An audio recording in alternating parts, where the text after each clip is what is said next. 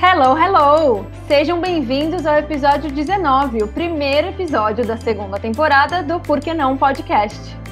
O podcast que quer inspirar as pessoas a questionarem o status quo e ir em busca de uma vida de maior realização. Eu sou Marcelo Oliveira. E eu sou a Sol Del Carlo. E a gente queria começar contando umas novidades da segunda temporada para vocês, né, pessoal? Fizemos essa pausa estratégica para poder planejar muito mais coisas e vir com uma segunda temporada ainda melhor. E aí, agora vamos falar algumas novidades para vocês. A gente está com uma listinha aqui de coisas interessantes, mas para não dar spoiler de tudo, acho que o mais legal é que a gente sempre ouvia as, algumas histórias de vocês no Instagram, que vocês compartilham com a gente, né? E no fim das contas, acho que a gente faz esse podcast tanto para nós quanto para vocês. É um é ganha-ganha, né? De todos os lados, eu acho. E a gente sentiu de cada vez mais deixar é, uma via de duas mãos, né? Uma coisa colaborativa, apesar da gente estar tá falando aqui e nesse exato segundo eu não consigo ouvir o que vocês estão pensando e falando. Nossa, né? dá uma agonia, né? Porque a gente fala, fala, fala e a gente quer ouvir também, né? A gente não consegue ouvir no mesma, na mesma hora que a gente fala, ou, ou esse feedback em tempo real, né? Exato. Então a gente pensou em deixar essa segunda, a partir dessa segunda temporada algo um pouco mais colaborativo para que a gente consiga trazer vocês e a opinião de vocês e a visão e as histórias de vocês para a criação dos episódios em si. E aí a gente criou o nosso clube de apoiadores, que chama Por que não apoiar? E nele, principalmente, a gente vai criar um grupo com vocês.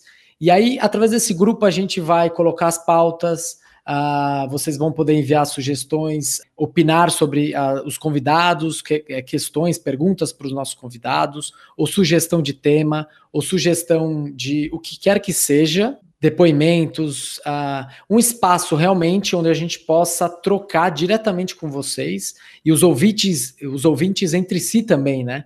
E aí a gente possa trazer todo esse diálogo, essa produção em conjunta para dentro do podcast, para os nossos episódios.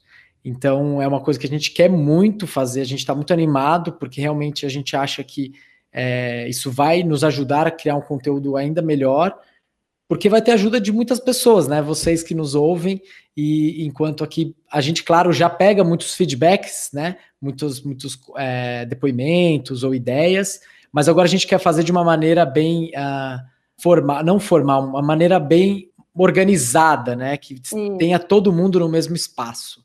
Todo mundo no mesmo espaço, inclusive para a gente mandar making off censurado com nudes, zoeira, gente. Sem nudes, pessoal. Não prometo nudes, mas prometemos muitas coisas interessantes, novidades antecipadas até, tipo, vai ser, é isso, a gente abriu o coração com, com todo mundo que topar ser nosso apoiador. E para isso, Marcelinho, como é que eles fazem? Muito simples, a gente tem um link na bio, o famoso link na bio. Agora a gente tem um Instagram, arroba Por Que Não Podcast. Temos ele, já foi lançado, finalmente. E no link desse Instagram, você consegue acessar o Por que Não Apoiar, que vai te direcionar diretamente para o PicPay. E lá no PicPay você coloca o valor que você quer doar para a gente, pode ser qualquer, exatamente assim, absolutamente qualquer valor. E você deixa na descrição, lá você pode deixar uma mensagem. Pode deixar, uh, escrever o que você quiser, deixar uma mensaginha super fofa para a gente. E também coloca o seu Facebook e o seu Instagram porque através do Facebook, do seu Facebook, a gente consegue te colocar no grupo de, do Facebook que a gente vai ter, e do Instagram a gente consegue te colocar nos melhores amigos do nosso perfil. E aí você vai também ter acesso ao conteúdo exclusivo nesses melhores amigos. E acho que acima de tudo, esse contato maior com vocês, assim, é, é incrível para a gente, como a gente já falou, é, e também para a gente conseguir cada vez mais e talvez profissionalizando nosso conteúdo, comprando um microfone melhor para o doguinho da vizinha não atrapalhar a gravação, a gente tem que gravar de novo. É, e aí a gente vai crescendo junto. É muito isso, mas é realmente abrindo o coração com vocês, porque faz muita, muita, muita diferença ter esse contato com quem está ouvindo, porque é para vocês que a gente está fazendo. É para a gente também, mas é para vocês, e a gente gostou da ideia de conseguir formatar de um jeito super lindo com vocês. E vamos para o episódio de hoje, o nosso primeiro episódio da segunda temporada. E a gente escolheu um tema muito interessante. Rituais, pessoal, rituais. O que, que eles estão fazendo aqui? Você pode se perguntar. é, eu acho que na, ao longo da primeira temporada, a gente em off, né, quando a gente discutia os temas, vira e mexe surgiam rituais, tanto do meu lado quanto do seu, né, na conversa, de maneira bem jogada, assim, bem ampassando, sem prestar muita atenção. E aí a gente achou digno começar essa segunda temporada dando um momento especial para falar deles, porque quando a gente parou para pensar realmente rituais e a gente vai falar um pouco mais o que eles são e quais formatos e tal, que, que é, do que, que é, que significa ritual para a gente, né? Mas eles têm uma importância considerável no nosso dia a dia, na nossa vivência, né? É, e muitas vezes a gente não se dá conta deles, a gente já muitas vezes possui rituais, talvez a gente até confunda com manias, né, com coisas que você gosta de fazer daquela maneira, mas que quando você muda um pouco a maneira que você vê essas tais manias ou esse jeito de fazer as coisas, os frutos, você pode colher muito mais resultado, muito mais benefício daquilo, né? Bora lá? É isso, bora pra brisa então.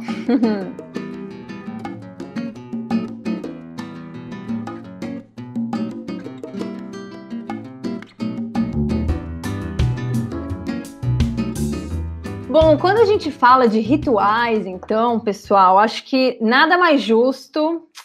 Eu, eu ia te perguntar, Marcelinho, o que, que é ritual para você? E aí acho que depois, na sequência, no meio, em algum momento, a gente olha também a definição oficial. Mas antes de colar, o que é um ritual para você? Eu acho que assim, o ritual, quando a gente fa... essa palavra ela carrega muitos significados pré-existentes, né? Então, quando a gente fala ritual, a gente remete à prática religiosa, né? Ou uma prática mais solene um ritual religioso, um ritual do ayahuasca, por exemplo. É tudo são, são coisas que remetem a algo mais religioso. Mas eu diria que, para mim, o ritual são, são hábitos, são tarefas, sequências de atividades que a gente faz e coloca um sentido nele, um sentido maior do que a própria atividade em si. E para você, Sol, o que, que é ritual? Bom, eu no caso já dei uma colada aqui, mas eu acho que eu meio que concordo com a cola. Ó. Tem vários significados, na real, mas um dos que eu achei aqui diz: ritual é uma cerimônia através da qual se atribuem virtudes ou poderes inerentes à maneira de agir, aos gestos, às fórmulas e aos símbolos usados, suscetíveis de produzirem determinados efeitos ou resultados. Então, assim, jeito formal de dizer que eu acho que assim, o ritual serve para te colocar num estado de é, é algum tipo de talvez rotina, né? Eu estava com uma dificuldade quando pensando sobre esse sobre a temática de hoje, né? Qual é a diferença de um hábito qualquer e um ritual, né? Porque o ritual é meio que um hábito, ele se Sim. repete com determinada frequência.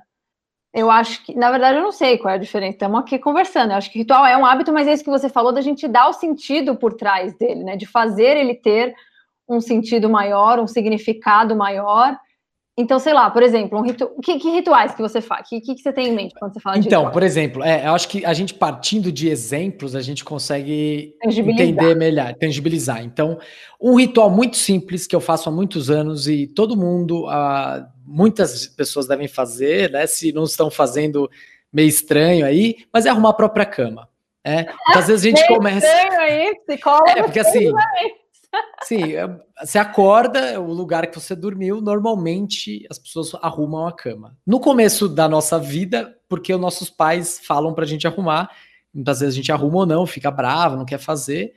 Mas em dado momento da minha vida, é, inclusive ouvindo um podcast do, do Tim Ferriss, ele dizia sobre arrumar, arrumar a cama também, sobre esse ritual de arrumar a cama. Então, arrumar a cama, você acabou de acordar, você pode é, arrumar a cama de uma maneira que seja um hábito. Você simplesmente acorda e arruma.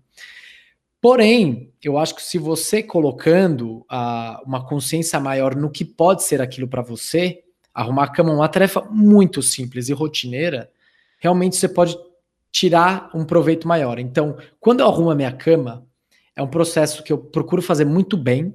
Não é um absurdo, não é complexo, é super simples, mas eu tento fazer bem. E para mim, é aquela primeira atividade do dia que eu executo, que eu consigo terminar bem, que eu consigo fazer bem e que eu controlo todas as variáveis, porque é minha cama eu arrumar.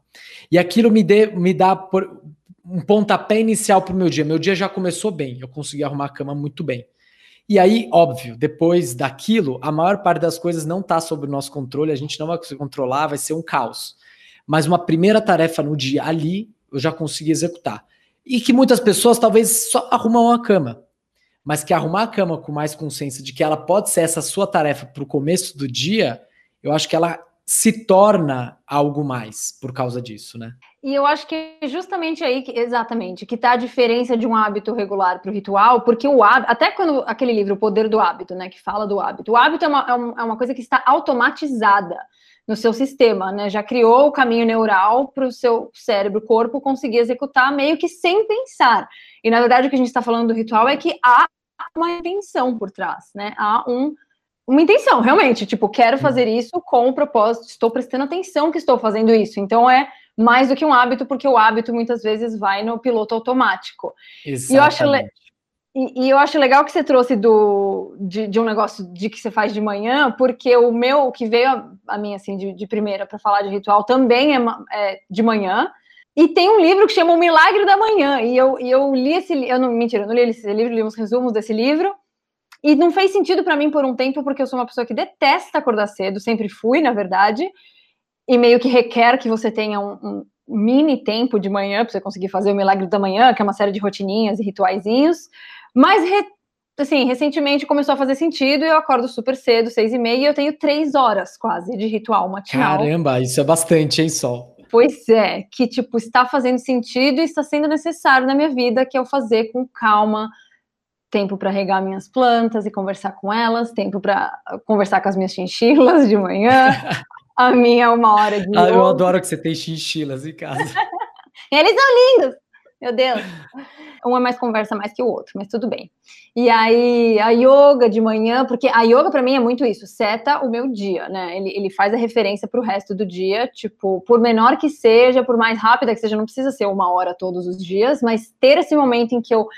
A, a professora até fala isso, ela fala, tipo, você separar esse tempo para si, tipo, agrade... fique feliz que você separou e agradeça, tipo, meu, parei por 20 minutos que seja para mim, para um tempo para mim, com calma, para focar na minha respiração, no meu corpo, que se dane o resto do mundo e as minhas pendências e tarefas, tipo, isso tá para fora, isso tá depois, né? Esse momento aqui é meu, é, de, de contemplação e meditação e tal, então é, é isso, assim, faz muito sentido para mim ter essa manhã, quando eu não tenho essa manhã por qualquer motivo, tem dias que é mais de boa, mas no geral faz uma falta, sim, até porque também já virou um hábito, porque eu criei um ritual, e acho que esse é um ponto também, né? O quanto que no início talvez precisa de disciplina para você conseguir fazer com que aquilo vire um hábito e um ritual, para você conseguir colher os frutos depois, né? Então, sei lá, aprender uma língua nova, às vezes é chato estudar no começo. Aprender um instrumento, ai, puta saco, tem que treinar todo dia. Então, no começo é meio uma vibe, pode ser que seja uma vibe meio disciplina, meio você tem que se forçar um pouco, mas a partir do momento que aquilo entrou no sistema, acho que é, quando você começa a colher os frutos, né, de fato. É, exato. Então, pensando nessa coisa da cama, talvez no começo me, me custasse, né? Como, Ei, é, você é muito jovem, você é criança, não quer arrumar a cama. Então, no começo exige uma, uma disciplina para virar um hábito. E aí vem, eu acho que talvez a questão. Depois que vira um hábito, é mais automático, você não precisa ter consciência do que você está fazendo. E aí que é, é a virada de chave para se tornar um ritual, talvez. De realmente, apesar de estar automatizado, apesar de ser já natural seu, você colocar a consciência para que ele para que você tenha um benefício maior. E para mim não é um ritual se eu não tenho a intenção. Por isso que esse negócio do automático é louco, né? Que não é. pode, tipo, ao mesmo tempo que ele vira um, um hábito barra automático, se ele for automático, ele não é um ritual. Então, toda vez que para mim eu considero um ritual, eu tenho plena intenção naquele momento, naquele dia, naquela hora de querer estar fazendo aquilo para atingir um estado de espírito específico melhor, aumentar a vibração, sei lá. Tem uma outra coisa também de rituais, que é um outro tipo, que também é muito interessante, e aí eu acho que eles se diferenciam muito dos hábitos, que são os rituais de passagem. A gente deve conhecer vários rituais de passagem, cada um, é, mas alguns clássicos, como por exemplo, se formar na escola ou se formar na faculdade. São rituais que marcam uma transição de uma fase para outra. Eu lembro que quando eu estava na quarta série, passei para a quinta série, que antigamente se chamava primário e colegial, não, primário e ginásio. Ir para o ginásio, ir para que hoje em dia é o Fundamental 2, eu acho, era um marco. Era um marco porque você é, passava de ter três tias, porque a gente chamava de tia, para ter, sei lá, oito, dez professores. E aí eu me lembro, eu indo para a escola, primeiro dia de aula de quinta série, hoje sexto ano, minha mochilinha de rodinha, e eu, eu me sentindo super adulto. Eu falei, nossa, agora eu sou um adulto, porque eu estou no ginásio. E aí eu carregando minha mochila de rodinha, e eu olhei para minha mochila e falei assim: eu acho que não cabe mais uma mochila de rodinha para mim. Acho que eu preciso de uma mochila de costas. Por que, que eu estou dizendo tudo isso? Esse ritual, é, essa passagem de um, de um bem marcada de uma coisa para uma outra, me ajudou a entender qual era a transição que estava acontecendo comigo. Então, vamos dizer assim, não é que uma coisa apenas externa, que, que não ajudava em nada, que marcava algo que é completamente externo a nós. Eu acho que a gente cria rituais justamente porque esses rituais nos ajudam a, por exemplo, nesse caso, amadurecer, a transicionar de uma fase para outra, de realmente crescer, já estar tá se preparando para uma fase, vamos dizer assim, adulta. Então, é interessante pensar rituais também desse jeito. Sim, e aí eu acho que nesse exemplo que você falou, o pulo do gato está em que você, na sua experiência específica, teve essa experiência, essa cerimônia, esse passo, essa, esse, essa marcada, né, de momento de maneira consciente, mas o pulo do gato é, e quantas coisas em termos de cerimônias, assim, né, e da, tipo, datas comemorativas que a gente né, celebra, coisas, Natal, aniversário, os namorados. Por um lado, ela é um pouco um ritual, né, ano novo, que a gente vai, todo mundo veste de branco, até quando eu morei fora me vesti de branco, não sei nem porquê, porque tá tão lá intrínseco o negócio, mas aí, mas aí será, né, enfim, será que tem o sentido de ritual mesmo? Porque o quanto que a gente não faz algumas dessas coisas meio no automático demais? Você dá presente que é dia das mães porque é obrigado inclusive estou mega questionando isso na minha vida, essas vibes muito capitalistas, né? De tipo, meu, você, é, é, só é dia das mães para dar presente ou porque deu presente ou será o, o Natal, gente, Natal não é todo mundo que é da religião da qual o Natal faz dentro da qual o Natal faz sentido, só que o Natal é um negócio gigante na nossa sociedade e faz sentido, não faz? Tipo, eu não, eu não quero entrar no ponto de religião, mas é, é mais o ponto de a gente está fazendo algumas coisas, talvez no automático demais, elas surgiram, elas nasceram dentro de um ritual, mas que talvez alguns deles parece que perderam sentido ao longo do tempo. E o ponto de ser um ritual é justamente ter o sentido, né? Sim. Então. E, e que, é. e, e que acontece foi isso, né? Acho que muito rituais, muitos rituais, a gente pode citar, por exemplo, o Natal, vamos supor, que é um ritual que surgiu dentro de uma religiosidade e com o tempo, numa sociedade capitalista que é a nossa, ele ganhou um, um, um outro sentido, né? De presente, de, de ter que gastar, de ter uma super ceia, de unir a família, trocar presente. E a gente pode acabar se perdendo dessa apropriação do capitalismo sobre essa data, sobre esse ritual. É, independente, isso que eu acho que é um ponto importante, independente da sua religião, independente do, da sua crença. É, eu citei o Natal porque é um que a gente tem bastante na nossa sociedade mas que, que muitas vezes, por a gente ir contra tudo isso, ah, não, não preciso dar presente, não preciso dar presente no Dia das Crianças, ou não preciso dar presente no Dia dos Namorados. É uma data completamente criada pela, pela, né, pela, pela sociedade capitalista. Mas o que você pode pensar é, eu me opor a essa, essa lógica capitalista não necessariamente é excluir o ritual, mas sim talvez vivê-lo com mais significado e presença. Então, vamos supor aí o Dia dos Namorados. É, é uma data que foi criada para celebrar a união das pessoas, né? E essa união ela pode ser celebrada com sentido, com significado. Esse ritual ele pode ser feito. E ele não depende de você trocar presente e sair para jantar num restaurante caro, né? Sim, eu acho que faz sentido que ele seja celebrado, e esse que é o ponto de para não cair na, na seara capitalista. É de tipo, faz sentido celebrarmos a nossa relação, né, pessoas, seres, as relações de amizade, as relações de quaisquer que sejam com os pais, com a mãe, faz sentido que elas sejam celebradas, faz sentido que a gente pare e saia justamente do automático do dia a dia e celebre o quanto é legal ter uma mãe, um pai, um namorado, o quão legal é essa relação, o, né, curtir um pouco em presença aquilo, porque no dia a dia, às vezes, né? Quantos casais no dia a dia estão mega no automático, ou brigam, ou famílias mesmo, brigam o ano inteiro no Natal, ai, tá tudo lindo.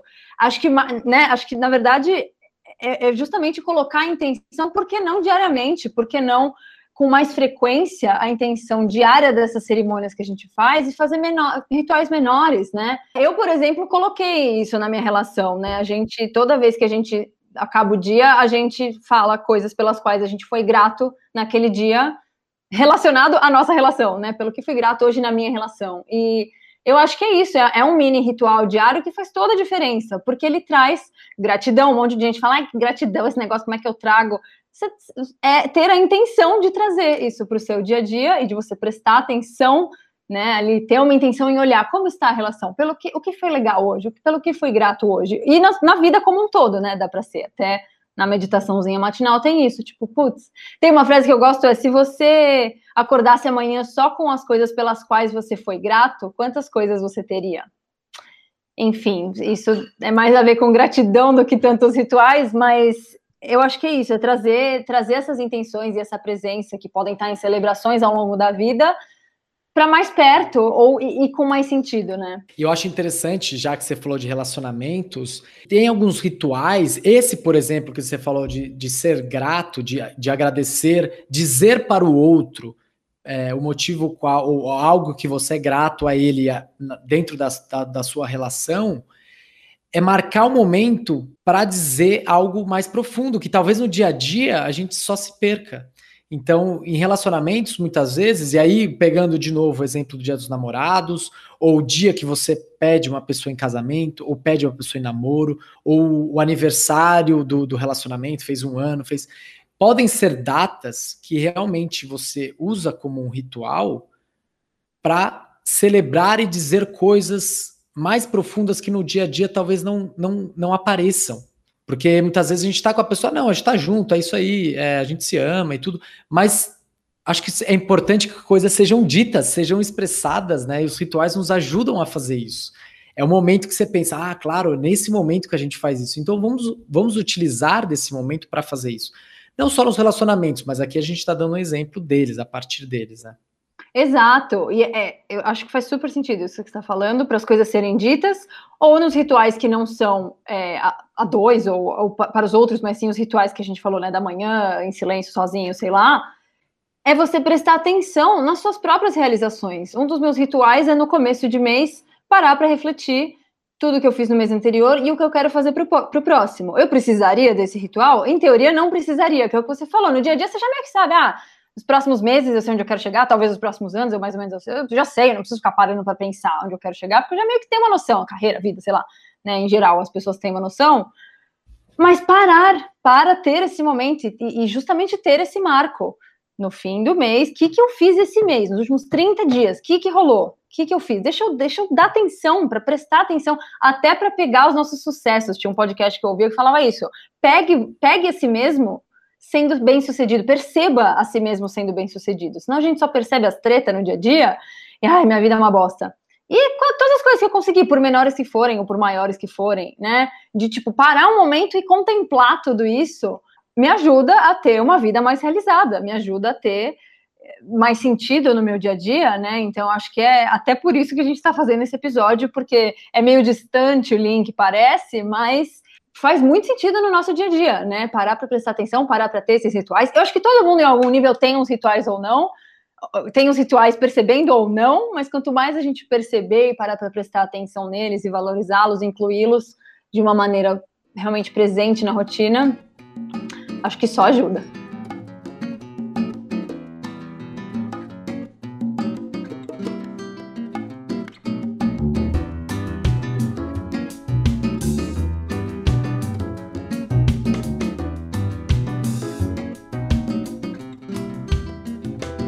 E além da gente poder colher esses benefícios assim do nosso dia a dia, de realmente ter mais presença nas nossas tarefas, eu acho que a gente pode utilizar rituais para situações bem específicas que a gente precisa muito.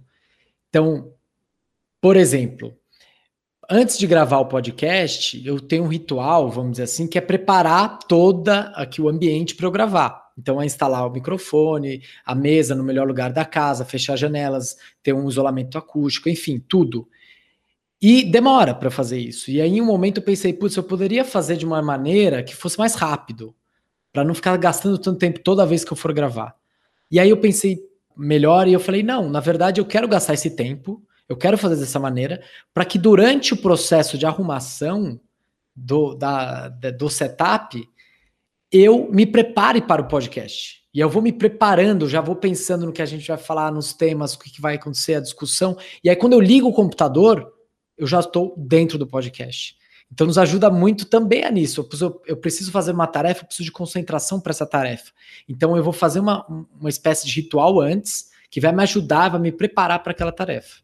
Perfeito. Você prepara o terreno para uma situação, e eu acho que assim, mais ainda do que nunca, em tempos de quarentena, socorro. Isso que você descreveu agora, eu tive que criar um ritual de, de para ir dormir porque por a gente tá, não estar tá saindo de casa direito, a gente está andando menos, gastando menos energia, portanto, no final do dia o corpo não está cansado o suficiente, não entra no estado de sono profundo, no dia seguinte você está exausto, não sabe por quê, hello, entrei nesse flow.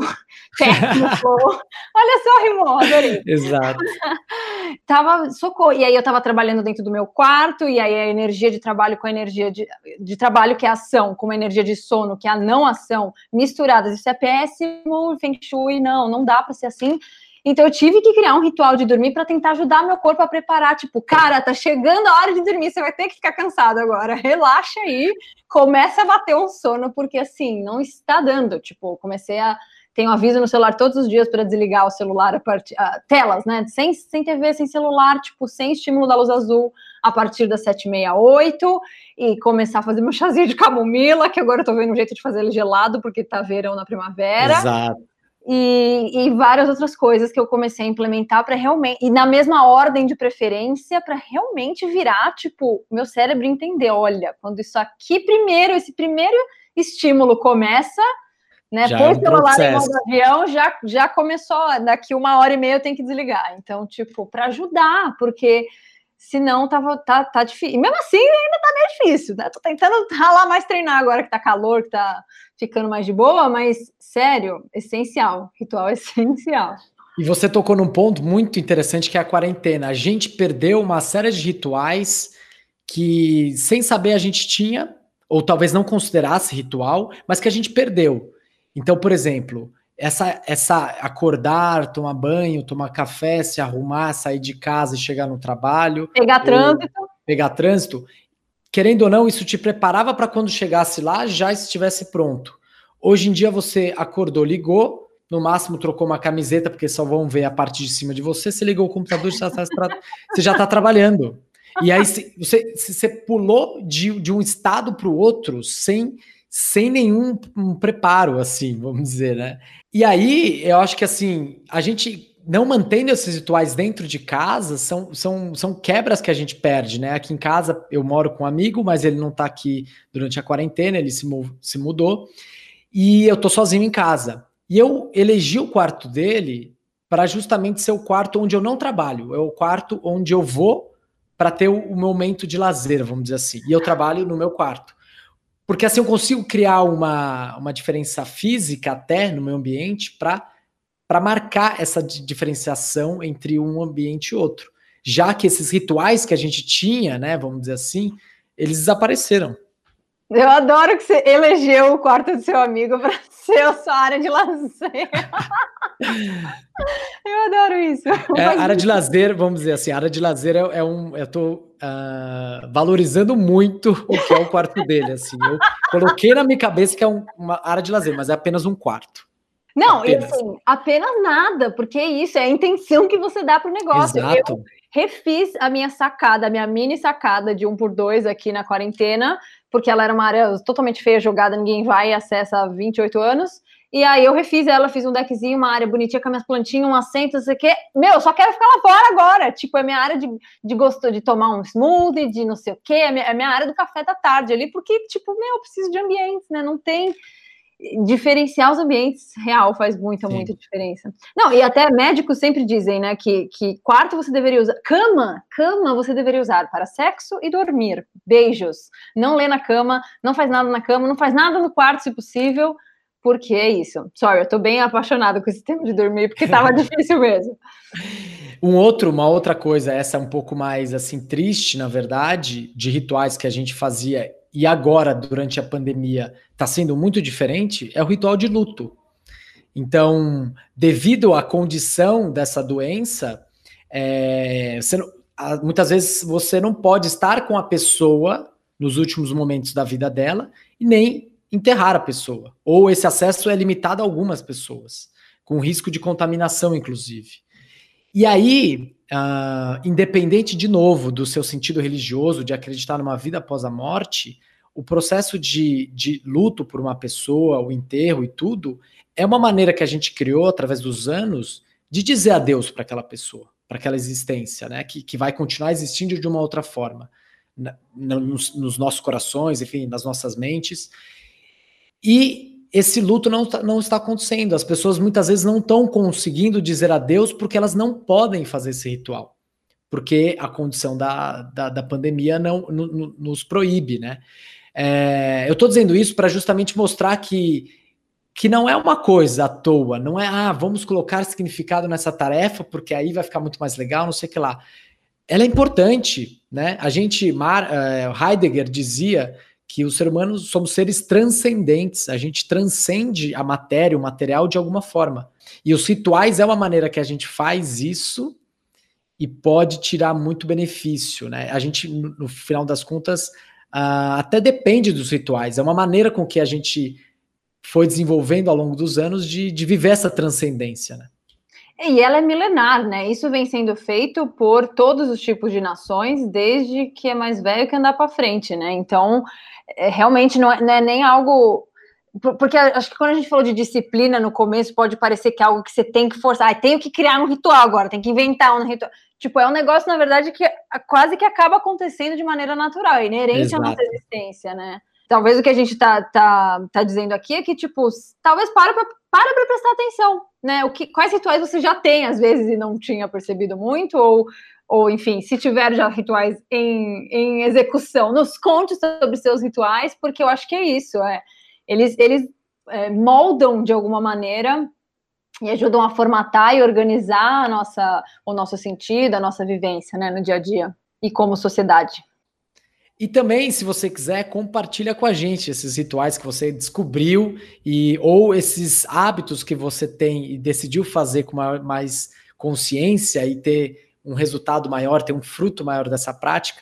Conta pra gente no nosso novo Instagram, que a gente já falou, arroba porque não podcast. Agora a gente vai se comunicar principalmente com, com, esse Instagram com vocês. Então, mandem mensagens, sigam a gente primeiro, né? E depois mandem mensagens e interajam com vocês é, quiserem ou gostarem.